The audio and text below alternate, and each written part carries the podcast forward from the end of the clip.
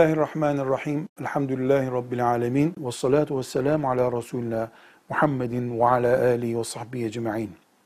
Bir hemşire hanımı örnek vereceğiz. Ama hemşirenin bu konumundaki her hanım bu kuralı kullanabilir.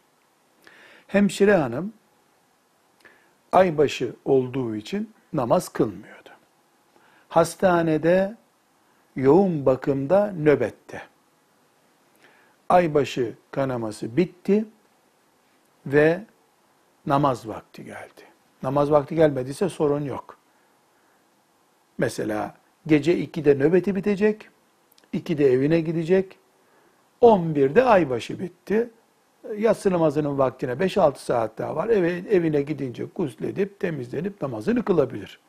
Ama öyle bir vakitte ay başından kurtuldu ki eve gitmesi, nöbeti bırakması mümkün değil. Bir arkadaşını çağırıp bir saat beni idare et, banyo yapayım geleyim demesi de mümkün değil. Aybaşı bitti, beyaz sıvısını gördü veya başka bir kendine göre yöntemiyle aybaşı kanaması bitti. O aybaşından sonra hemen gusledip namaz kılması lazım. Müslüman hemşire hanım sıkıştı. Nöbeti bırakması hayati bir nokta olduğu için mümkün değil. Bir hemşire hanıma yoğun bakımdaki görevini bırak demiyor şeriat. Öbür mümin insanın veya insanın, mümin olması bile şart değil, hayati tehlikesi bulunduğu bir yerde, hastanenin umumiyetle böyle bir noktadır. Burada onu idare edecek bir hemşire bulunur, ayrı bir konu, ama her zaman genelde hemşireler böyle geniş bir ortam bulamazlar. Bu hemşire hanım ne yapacak? Aybaşısı bitti, tekrar özetliyorum. Aybaşı bitti, gusledip namaz kılması lazım. O vakit sıkıştı, onun nöbeti bitene kadar da herhangi bir şekilde bu namazın vaktinin uzaması mümkün değil. Gusletmese, namaz kılmasa namazı gecikecek. Gusletse, gusül için hastaneden ayrılsa veya hastanenin işte lojmanına geçse mesela veya başka bir bölüme geçse solunum cihazına bağlanmış hastaları kontrol ediyor. Veya hemşire değil de bu hemşirenin sıkıştığı mantığı yaşayan dardaki Müslüman hanımefendiyi konuşuyoruz.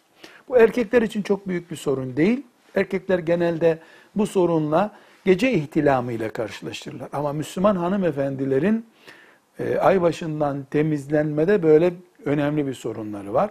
Cevap, şeriatımız bize ne diyor? Suyu bulamadığın veya suyu kullanmanın mümkün olmadığı yerlerde teyemmüm yap diyor. Bu hanım kardeşimiz namazı kazaya bırakması asla mümkün değil. Hastanede bir çiçek saksısında teyemmümünü yapacak. Çünkü teyemmüm için elbisesini çıkarması da gerekmiyor zaten. Kollarını ve yüzünü sadece teyemmümle mesedecek. Teyemmümü biliyordur mümin bir hanımefendi olduğuna göre. Teyemmüm edecek. Gusletmiş sayacağız. Hemen acilen namazını kılacak. Nöbeti bitince de guslünü rahatlıkla yapıp ibadetlerine devam edecek. Şeriatımız çaresiz bırakmıyor. Ama gerçekten zorlu bir durum var mı yok mu onu da bizden soruyor.